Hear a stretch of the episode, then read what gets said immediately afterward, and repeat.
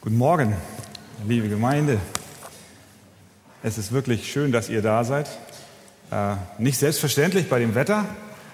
Und wir wollen heute Morgen auch das Wort Gottes wieder in den Mittelpunkt stellen. Das ist der Grund, warum wir hier sind. Gott spricht durch sein Wort zu uns. Das glauben wir, oder?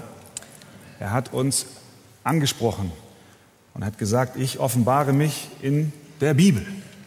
Und deswegen schätzen wir die Bibel so und deswegen lesen wir sie und wollen sie auch studieren, auch an diesem Morgen. Und ich bitte euch, dass ihr zusammen mit mir aufsteht und wir lesen den Text aus 1 Timotheus Kapitel 6 und dort die Verse 3 bis 6.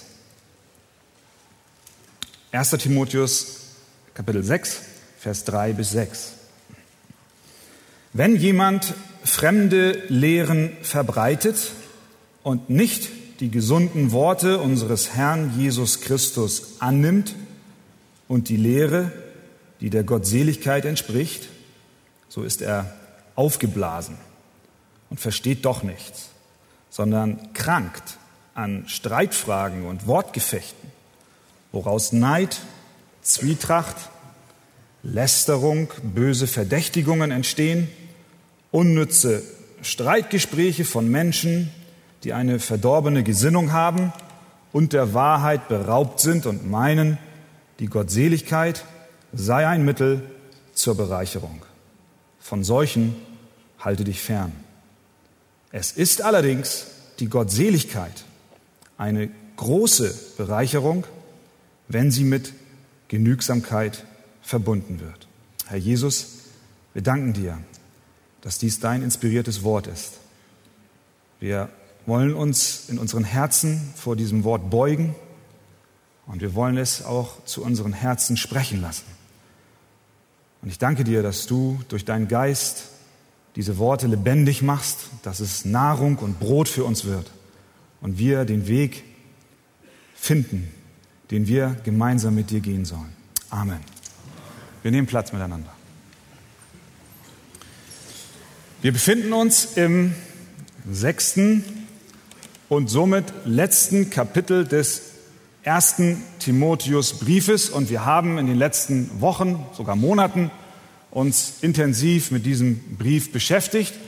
Und wenn wir mal so ein kleines Zwischenfazit erlauben, und fragen, ja, sag mal, Paulus, was ist denn eigentlich ganz besonders auf deinem Herzen in diesem Brief, den du an den jungen Pastor Timotheus schreibst, der in Ephesus in dieser Gemeinde ist, wo allerhand durcheinander läuft? Was, Paulus, liegt dir am meisten auf dem Herzen? Was ist dir besonders wichtig?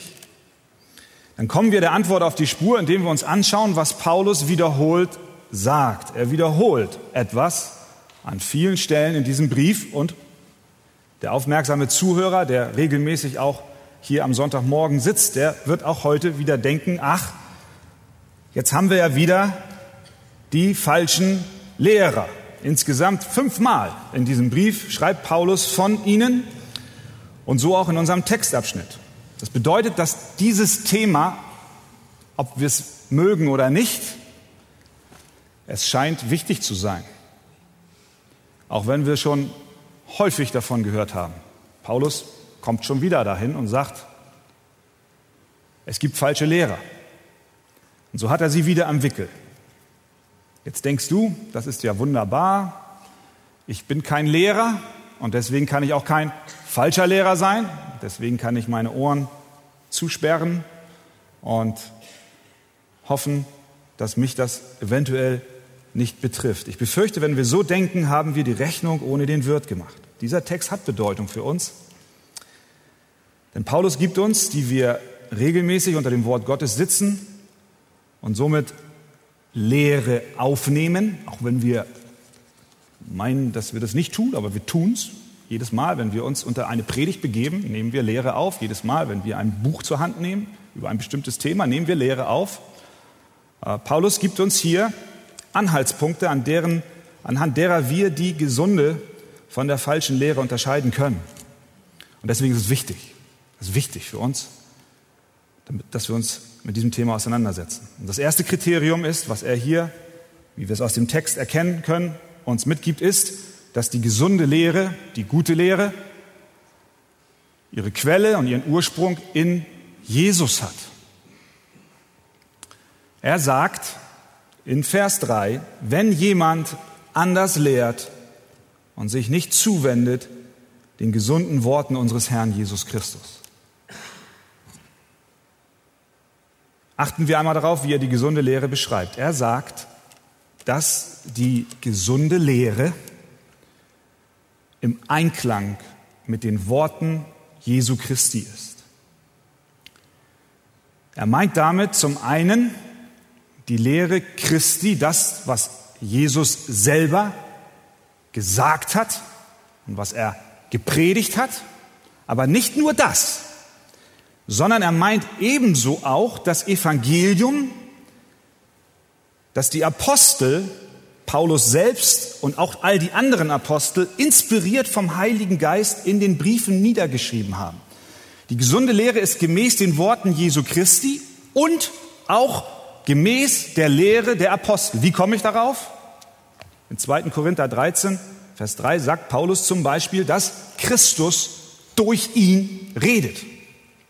Das heißt, dass das, was er schreibt, in der Autorität Jesu Christi niedergeschrieben hat. Deswegen haben wir es ja auch in der Bibel und deswegen akzeptieren wir es ja auch als das Wort Gottes.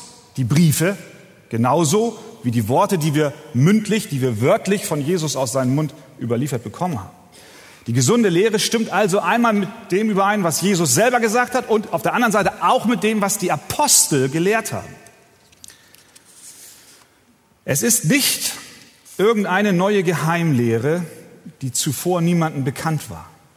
Es ist die alte Botschaft, die Jesus und die die Apostel gepredigt haben und von der die Gemeinde Jesu von Beginn an genährt wurde. Das ist die gesunde Lehre.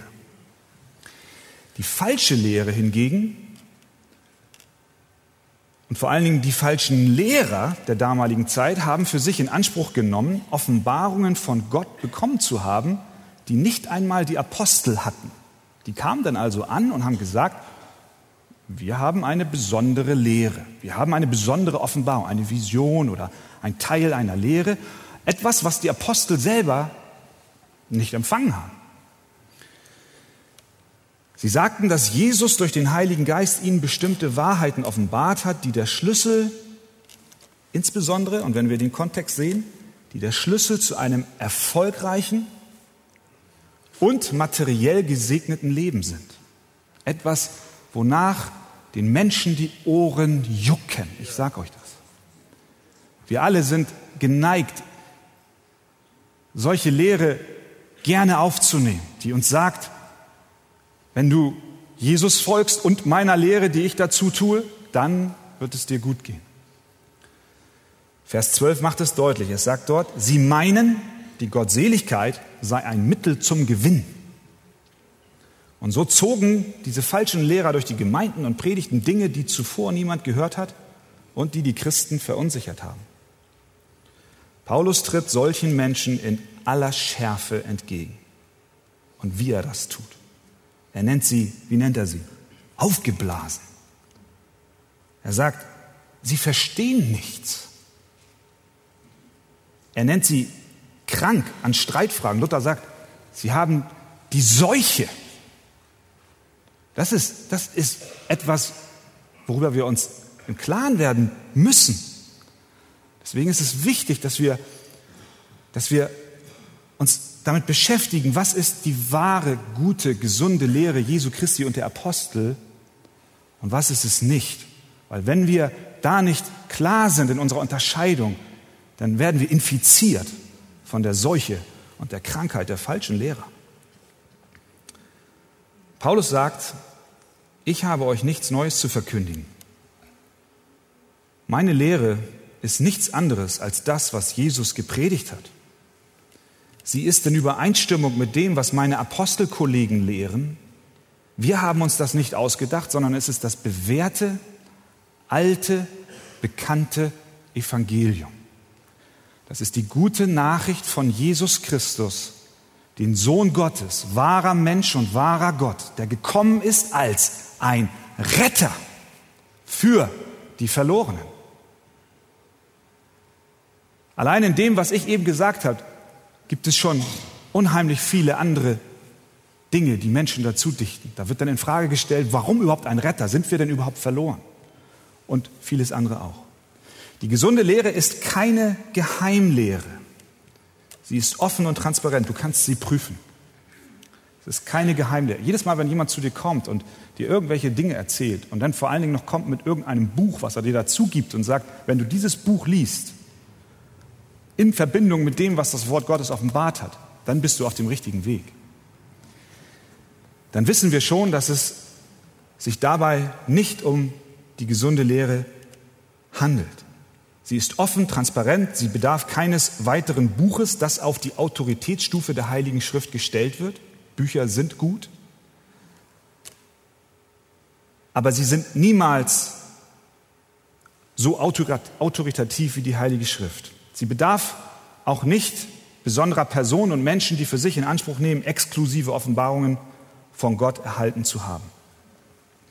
Die falschen Lehrer jedoch beziehen ihre Lehre nicht aus der Schrift, sie lehren etwas anderes. Sie haben Visionen, Offenbarungen, Tipps und Tricks, wie das Leben gelingt und streuen ein paar Bibelverse in ihr Denksystem ein. Das Kreuz von Golgatha steht nicht im Zentrum ihrer Rede. Ich sage euch, das ist ein ganz, ganz wichtiges Kriterium. Wenn das Kreuz von Golgatha nicht im Zentrum einer Predigt steht, im Zentrum einer Lehre steht, dann können wir mit Sicherheit davon ausgehen, dass es sich hierbei nicht um die gesunde Lehre Jesu Christi handelt und um die gesunde Lehre der Apostel.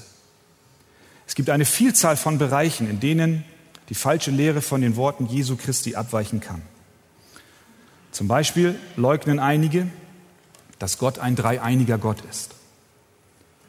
Es kann auch sein, dass sie nicht bezeugen, dass Gott allmächtig und souverän ist. Es kann sein, dass verleugnet wird, dass er der Schöpfer Himmels und der Erde ist. Einige bezweifeln die Jungfrauengeburt Jesu und bewegen sich dann nicht mehr auf der Lehre Jesu Christi und auch nicht auf der Lehre der Apostel. Oder sie stellen die Sündlosigkeit Jesu in Frage. Sie fragen, ist Jesus wirklich stellvertretend für Sünder gestorben? Und wenn, ist das überhaupt ausreichend und ist es denn überhaupt nötig geworden? Sie hinterfragen das Kreuz von Golgatha und die Auferstehung Christi sowieso. Andere bezweifeln die Irrtumslosigkeit der Heiligen Schrift, obwohl doch der Apostel Paulus sagt, alle Schrift ist von Gott eingegeben. Wir könnten diese Liste weiterführen und merken recht schnell, dass nicht nur damals, sondern auch heute die Gemeinde Jesu sich mit diesen falschen Lehrern auseinandersetzen muss, um nicht Schiffbruch zu erleiden. Es ist so, Paulus macht es uns deutlich, auch heute Morgen wieder. Die Frage ist, welche praktische Anwendung ziehen wir daraus? Du und ich. Wenn die falschen Lehrer Dinge vertreten, die nicht der Worte Jesu und der der Apostel entsprechen, dann müssen wir uns vor diesem Bacillus schützen. Der Text sagt, sie sind krank, sie haben die Seuche. Wie können wir uns davor schützen? Ganz einfach, indem wir die Schrift kennen. Das böse Spiel der falschen Lehrer kann nur durch das gesunde Wort Gottes überwunden werden. Deswegen schreibt Paulus demselben Timotheus einige Kapitel zuvor, wenn du dies den Brüdern vor Augen stellst, wirst du ein guter Diener Jesu Christi sein, der sich nährt durch die Worte des Glaubens und der guten Lehre. Timotheus, was kannst du tun, damit du nicht unter die Räder kommst von all den Einflüssen, die auf die Ephesus-Gemeinde einwirken? Was kannst du tun, damit du nicht diesen falschen Lehrern folgst, die dir weismachen wollen, dass die Gottseligkeit nur ein Mittel ist, um persönlichen Reichtum zu bekommen? Was kannst du tun dagegen? Was kannst du heute Morgen tun, wenn du, wenn du dich mit Menschen unterhältst, die dir Dinge erzählen? Es geht nur, indem wir es prüfen am Wort Gottes. Es gibt keine andere Richtschnur. Wir müssen das Wort Gottes lesen, es lieben, es studieren. Timotheus, du musst dich nähren damit, du musst es aufnehmen. Du musst dich sättigen mit der guten Lehre, mit den guten Worten und dich nicht verunsichern lassen von allerhand, was so geredet wird. Daher lasst uns unsere Herzen und Sinne, lasst sie uns mit dem Wort Gottes füllen. Das ist das Anliegen des Apostels, das ist das Anliegen Gottes, das ist das Anliegen unserer Predigt. Das zweite Kriterium, das eine war, die gesunde Lehre kommt von Christus. Und das zweite Kriterium ist, die gesunde Lehre führt in die Gottseligkeit. Sie führt in die, in die Heiligung. Jesus sagt einmal, an den Früchten werdet ihr sie erkennen.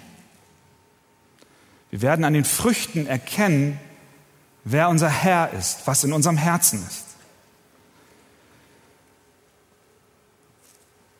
Die gesunde Lehre führt zur Gottseligkeit, während die falsche Lehre in unheiligen Streitereien mündet. Vers 4 und 5 sagt, aus ihnen entstehen Neid, Streit, Lästerungen, böse Verdächtigungen, ständige Zänkereien von Menschen, die in der Gesinnung verdorben und der Wahrheit beraubt sind. Das bedeutet nicht, um das deutlich zu sagen, dass jeder Streit und jede Auseinandersetzung über eine Lehre gleich bedeutet, dass die Lehre falsch ist.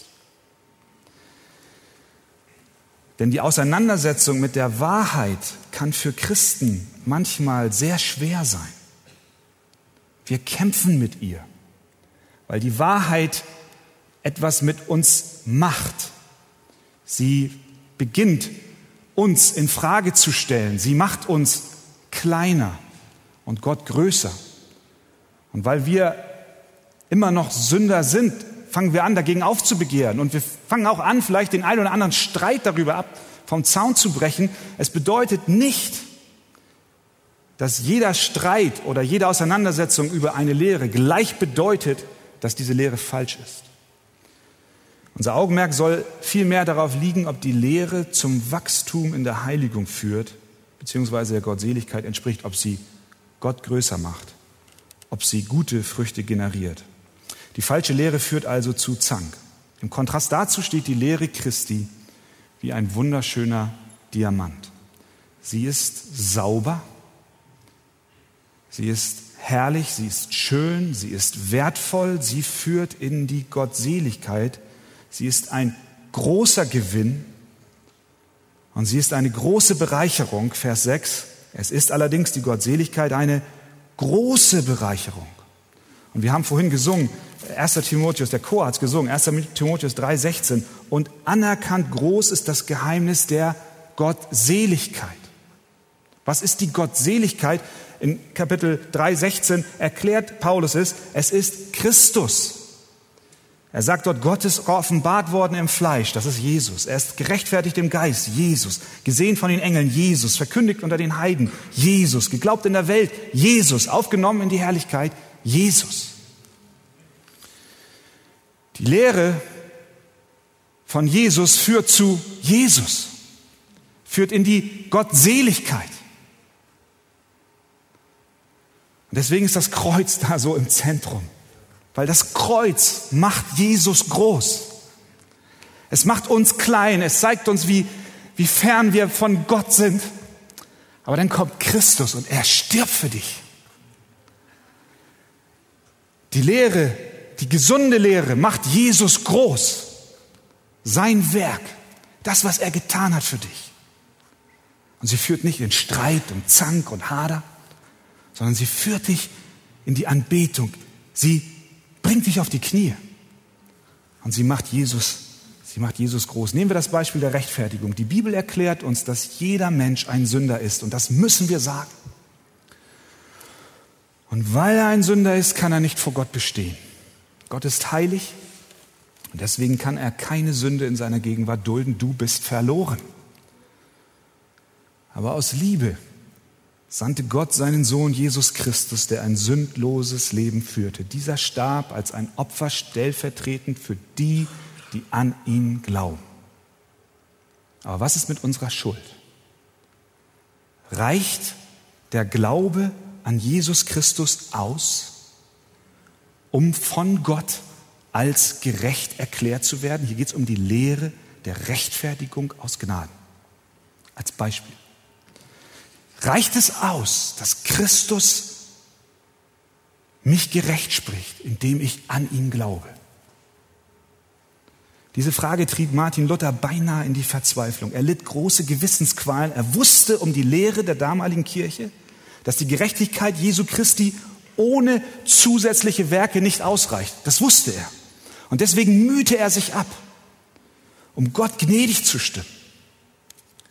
In der einsamen Meditation über Römer 1, Vers 17 entdeckte er plötzlich, was er seit Jahren vergeblich suchte.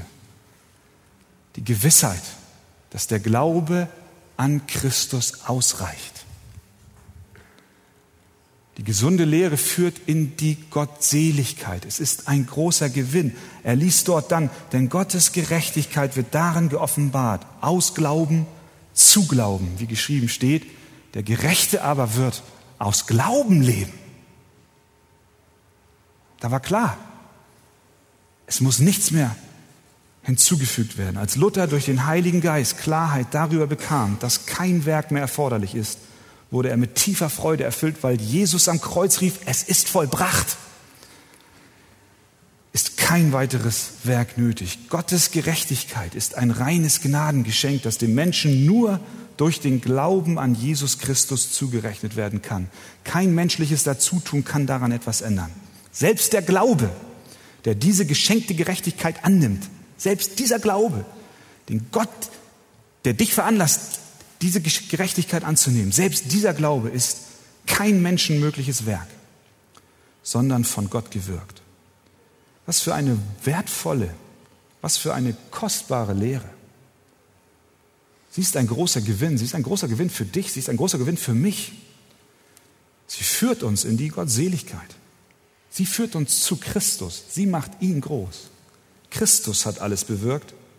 Du musst nichts dazu tun. Wenn dies in das Herz fällt, dann zieht Friede ein. Da wir nun gerecht geworden sind durch den Glauben, haben wir Frieden mit Gott. Durch unseren Herrn Jesus Christus. Das heißt, die gesunde Lehre führt zur Gottseligkeit. Die gesunde Lehre entspringt den Worten Jesu Christi und denen der Apostel. Sie führt in die Gottseligkeit und nicht in materiellen Gewinn. Sie führt nicht zu einem stolzen, aufgeblähten Herzen, das immer noch meint, etwas Wichtiges beisteuern zu müssen. Nein. Die gesunde Lehre macht uns demütig vor Gott und stellt das Werk Jesu Christi in den Mittelpunkt. Heute Morgen sollten wir uns überprüfen, ob wir das glauben und auch was wir glauben. Wir sollten uns überprüfen, ob das, was wir über Gott denken und das, was wir meinen, Jesus für uns getan hat, wirklich im Einklang mit der gesunden Lehre Jesu Christi steht. Gott helfe uns dazu. Amen. Amen. Lass uns noch mal aufstehen. Und äh, wir nehmen unsere Bibel zur Hand und lesen aus 1. Timotheus, Kapitel 6, die Verse 6 bis 10. Es ist allerdings die Gottseligkeit eine große Bereicherung, wenn sie mit Genügsamkeit verbunden wird. Denn wir haben nichts in die Welt gebracht und es ist klar, dass wir auch nichts hinausbringen können. Wenn wir aber Nahrung und Kleidung haben, soll uns das genügen. Denn die, welche reich werden wollen, fallen in Versuchung und Fallstricke und viele törichte und schädliche Begierden, welche die Menschen in Untergang und Verderben stürzen. Denn die Geldgier ist eine Wurzel alles Bösen. Etliche, die sich ihr hingegeben haben, sind vom Glauben abgeirrt und haben sich selbst viel Schmerzen verursacht. Amen. Wir nehmen Platz miteinander.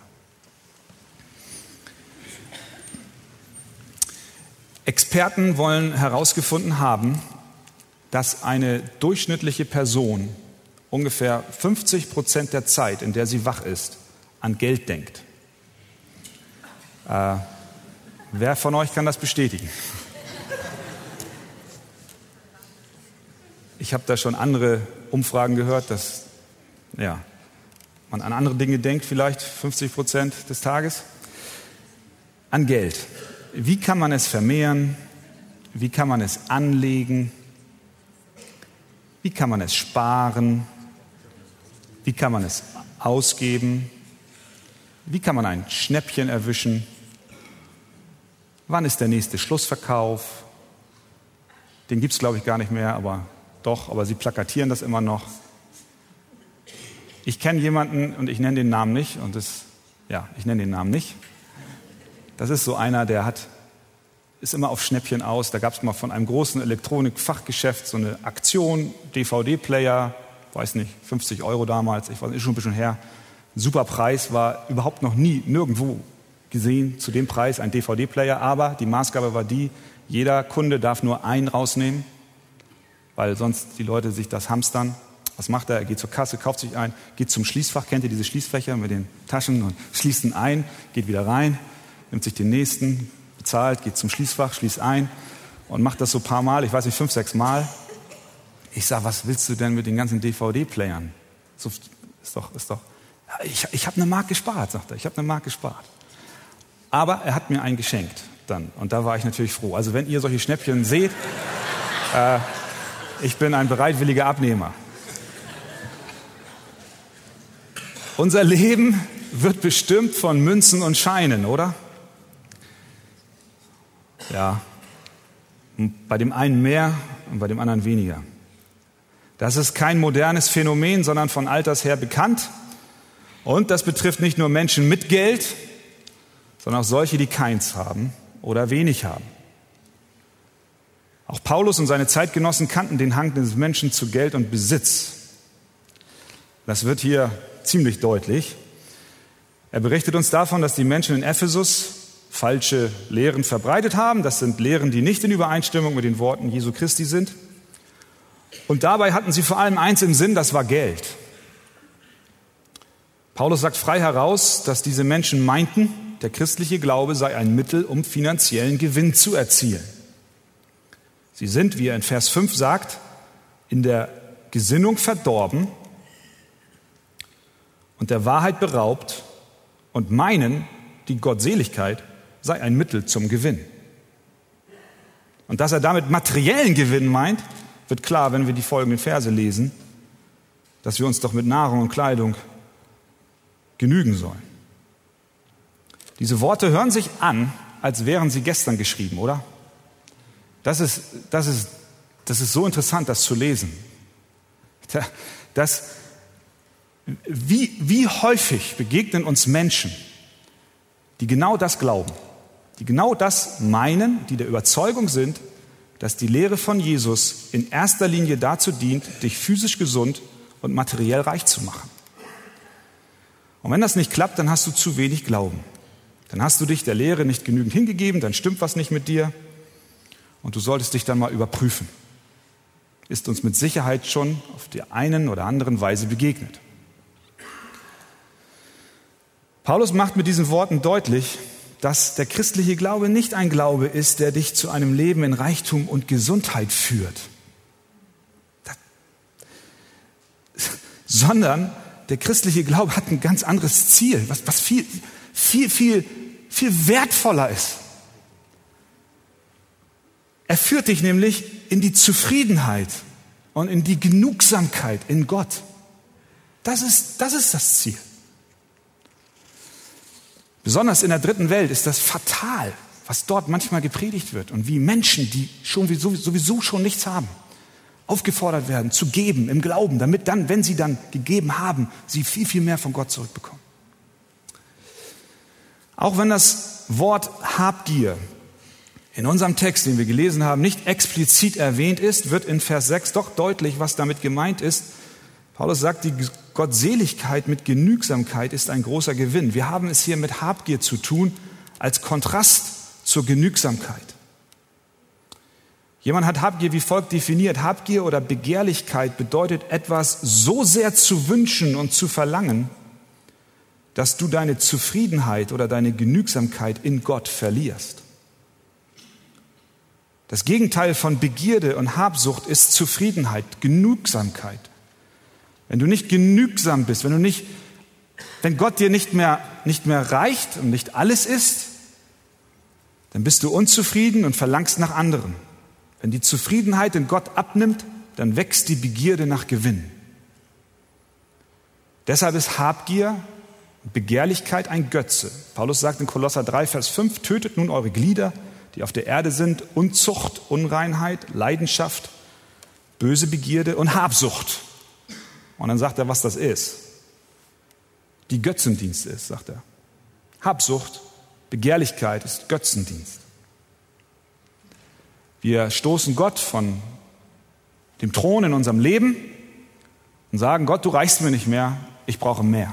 Ich brauche etwas anderes. Ich brauche Geld, ich brauche ein größeres Haus, ich brauche ein größeres Auto. Ich brauche einen neuen Computer. Wenn wir also unsere Zufriedenheit in Gott verlieren, dann beginnen wir, sie woanders zu suchen. Das gilt nicht nur für den Bereich des Materiellen, das, das gilt für andere Bereiche auch. Das gilt auch für den Bereich der Anerkennung bei Menschen zum Beispiel. Wenn, du, wenn, wenn Gott dir nicht mehr genug ist, dann suchst du die Anerkennung bei Menschen. Vielleicht hast du es schon erlebt. Ich, ich, ich ertappe mich da auch oft drinne. Wenn du dann nicht genügend Anerkennung bekommst, dann dann gibt es so ein Empfinden in dir, dass du aber diese Anerkennung haben willst. Ja, haben Sie denn nicht ein Wort des Lobes für mich? Haben Sie denn nicht? Und können Sie nicht bestätigen, dass das und dies, was ich getan habe, gut ist? Und wir fangen an, diese Anerkennung bei Menschen über die Zufriedenheit in Gott zu stellen und über die Anerkennung, die wir in Christus haben, der, wie wir vorhin gehört haben, uns gerecht spricht. Das reicht uns dann in dem Moment nicht mehr aus. Paulus sagt uns mit diesen Versen, dass wir der Begierde und der Habsucht fliehen sollen. Vers 11, du aber, o oh Mensch Gottes, fliehe diesen Dingen. Setz dich dem nicht aus, dieser Habsucht, dieses immer mehr haben wollens. Stattdessen Vers 12, kämpfe den guten Kampf des Glaubens. Das heißt, gegen die Habsucht und materielle Begierden zu kämpfen bedeutet, den guten Kampf des Glaubens zu kämpfen. Und Begierde ist das absolute Gegenteil von Glauben. Wenn wir begehren, dann glauben wir nicht, dass Gott uns versorgt, dass er das Brot des Lebens für uns ist und wir brauchen etwas Additives, etwas dazu. Also handelt es sich bei der Habsucht um einen Kampf des Glaubens. Und wenn es das ist, dann ist klar, dass unsere Waffen auch hier wieder was sind unsere Waffen im Kampf des Glaubens? Das ist das Wort Gottes. Waffenrüstung. Das Schwert ist das Wort Gottes. Wir kommen, wir kommen nicht drum herum. Wir kommen wieder zum Wort Gottes. Wir müssen uns das Wort Gottes predigen. Wir müssen es uns abrufen. Wir müssen, wir müssen damit leben, um in diesem Kampf des Glaubens gegen die Begierde, die uns verschlingen will, zu siegen. Welche Hilfe gibt uns die Schrift? Die Hilfe ist nicht die, dass wir meinen, wir werden Herr über die Begierden, indem wir sie befriedigen. Wir, wir kennen das ja von, von Weihnachten. Kennt ihr das noch, als ihr Kinder wart? Na, nicht unbedingt, aber ja doch, vielleicht schon. Wisst ihr, wenn, wenn du das Geschenk ausgepackt hast, und dann, dann ist das schön und gut und dann spielst du ein bisschen, dann, dann drei Tage später bin ich dann schon wieder zu Mama gegangen, sag mal, wann ist eigentlich Weihnachten? Ja, 300 und ich weiß nicht wie Tage noch. Oh, das ist aber noch lang. Wir, wir, wir werden den Begierden, die Begierde werden wir nicht stillen, indem wir, indem wir sie versuchen zu befriedigen. Wir wissen, dass reiche Menschen, die alles sich kaufen können, kein Geheimnis, sind mitunter die unglücklichsten Menschen. Sind mitunter die unglücklichsten Menschen. Auch Lottogewinn und Millionenerben haben nicht den Schlüssel zum Paradies. Prediger 5, Vers 9 sagt, wer Geld liebt, wird des Geldes nimmer satt. Und wer Reichtum liebt, bekommt nie genug. Aber das ist eitel. Die Liebe zum Geld macht nicht zufrieden. Ja, was denn dann? Was macht uns denn dann zufrieden? Und wie werden wir die Begierden los? Unser Text gibt uns die Antwort. Wir legen unsere Habgier ab, indem wir lernen, mit Essen, Trinken und Kleidung zufrieden zu sein. Vers 8. Wenn wir aber Nahrung und Kleidung haben, so wollen wir uns daran genügen lassen. Zufrieden mit Nahrung und Kleidung zu werden bedeutet, das begehrliche Herz, das immer mehr haben will, auszutauschen mit einem Herz der Dankbarkeit. Zufriedenheit zu erlangen bedeutet, einen Lebensstil des Anhäufens auszutauschen mit einem Lebensstil des Gebens. Ein entscheidender Punkt, zufrieden zu sein mit dem, was wir haben, ist zu akzeptieren, was unser Ursprung und was unser Ende ist. In der Geburt kommen wir von Gott in das Leben hinein und im Tod gehen wir zurück. Unser ganzes Leben sollte aus der Perspektive der Ewigkeit gelebt werden. Vers 7 sagt es, denn wir haben nichts in die Welt hereingebracht, so dass wir auch nichts hinausbringen können. Diese Perspektive befreit uns. Nicht nur im Bereich des Materiellen, sondern auch in vielen anderen Dingen, die uns beherrschen wollen. Am Ende zählt das nicht. In der größten Not und Krise deines Lebens, die noch kommen wird, das ist der Augenblick, wenn du aus der Welt scheiden wirst, brauchst du Zufriedenheit. Du brauchst Hoffnung. Du brauchst Sicherheit.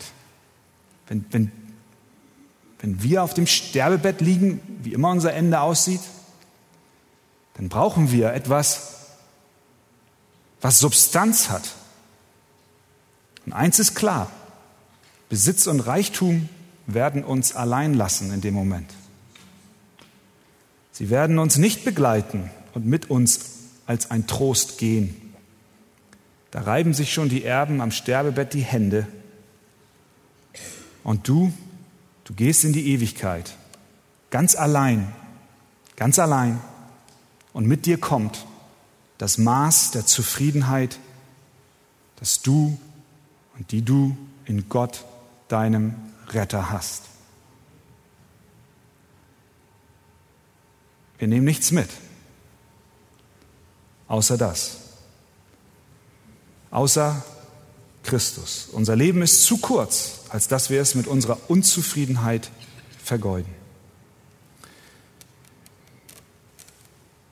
Das Evangelium ist ein großer Gewinn.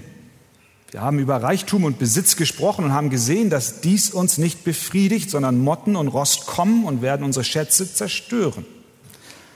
Aber auf der anderen Seite ist es so gut zu wissen, so gut zu wissen, dass, dass Gott uns trotzdem mit einem Gewinn segnen will. Er nimmt uns nicht den Reichtum und das Materielle und sagt, jetzt sieh mal zu, wie du in Armut stirbst und wie du mit deinen Begierden nach mehr fertig wirst. Er segnet uns, er segnet uns mit Gewinn. Er möchte dich zufriedenstellen. Er möchte, dass du Ruhe hast. Er will, dass es dir gut geht. Er will das. Er will dich segnen. Er will dich segnen aber nicht, indem wir ihn von seinem Thron stoßen und uns mehr über die Gabe als über den Geber freuen. Die Gottseligkeit mit Genügsamkeit aber ist großer Gewinn. Paulus sagt, jawohl, das Evangelium bringt großen Gewinn, aber es ist nicht der Gewinn, von dem die falschen Lehrer sprechen. Sie reden über Gesundheit und Reichtum und sagen, dass sie einen radikalen Glauben hätten, und sie behaupten, dass sie eine größere Wahrheit für sich in Anspruch nehmen als die Prediger, die nur vom Kreuz sprechen. Und sie nehmen für sich in Anspruch, einen größeren Glauben zu haben. Aber wenn wir mal genau hinschauen, dann ist das nicht radikal, was sie predigen, sondern sie sagen eigentlich nur das, was den Menschen, wonach den Menschen die Ohren jucken. Das ist, sie, sie, sie, sie, sie laufen, sie rennen offene Türen ein.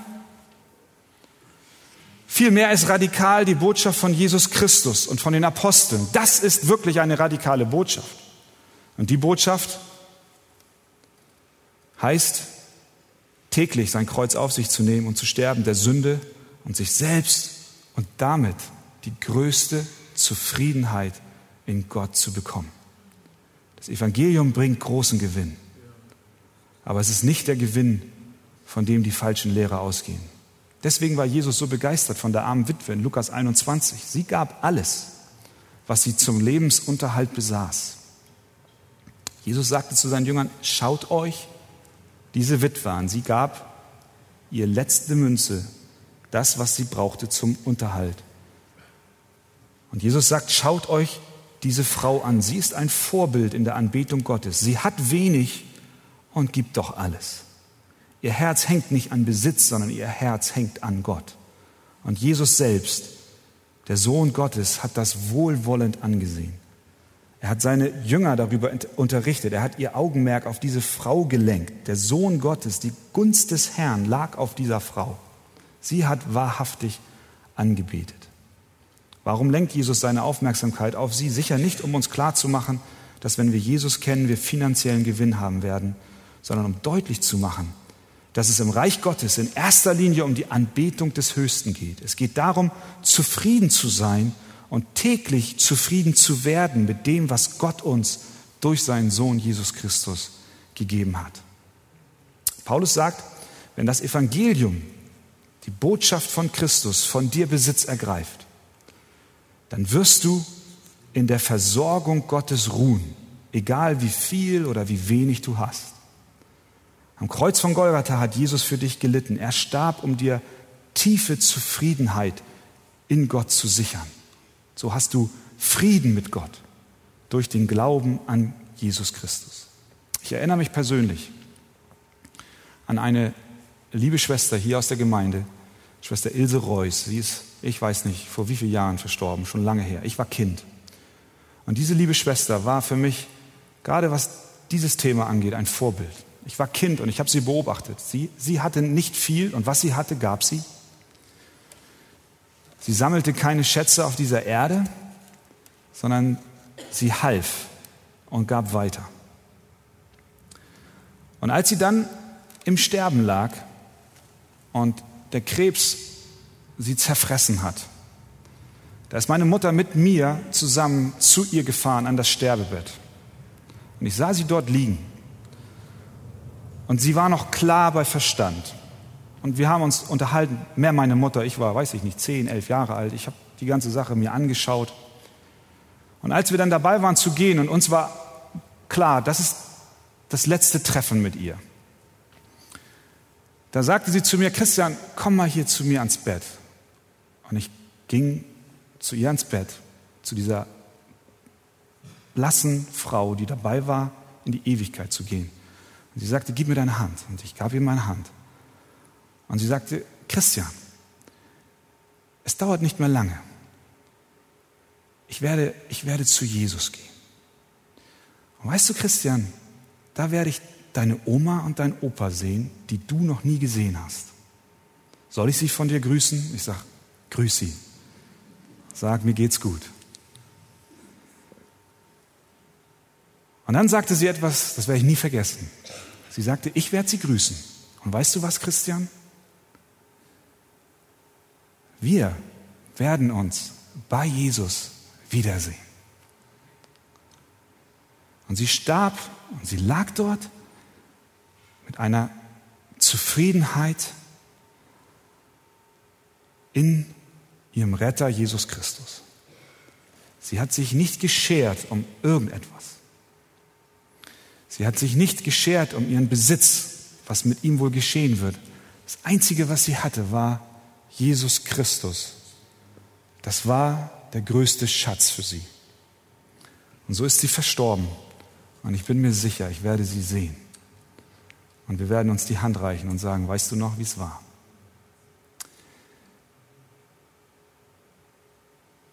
Dieser Text will nicht sagen, dass Geld an sich und der Besitz an sich schlecht ist, sondern die Liebe zum Geld. Es sind keine kommunistischen Töne, die die Bibel hier spricht, sondern es geht darum, dass wir den Besitz und das Materielle nicht über das stellen, was Gott für uns bedeutet.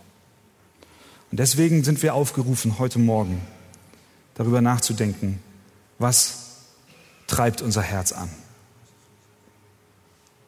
Sei es Geld, sei es Selbstbezogenheit, sei es Ehre, was immer es ist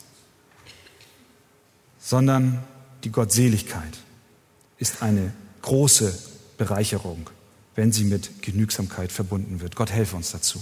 Amen. Amen.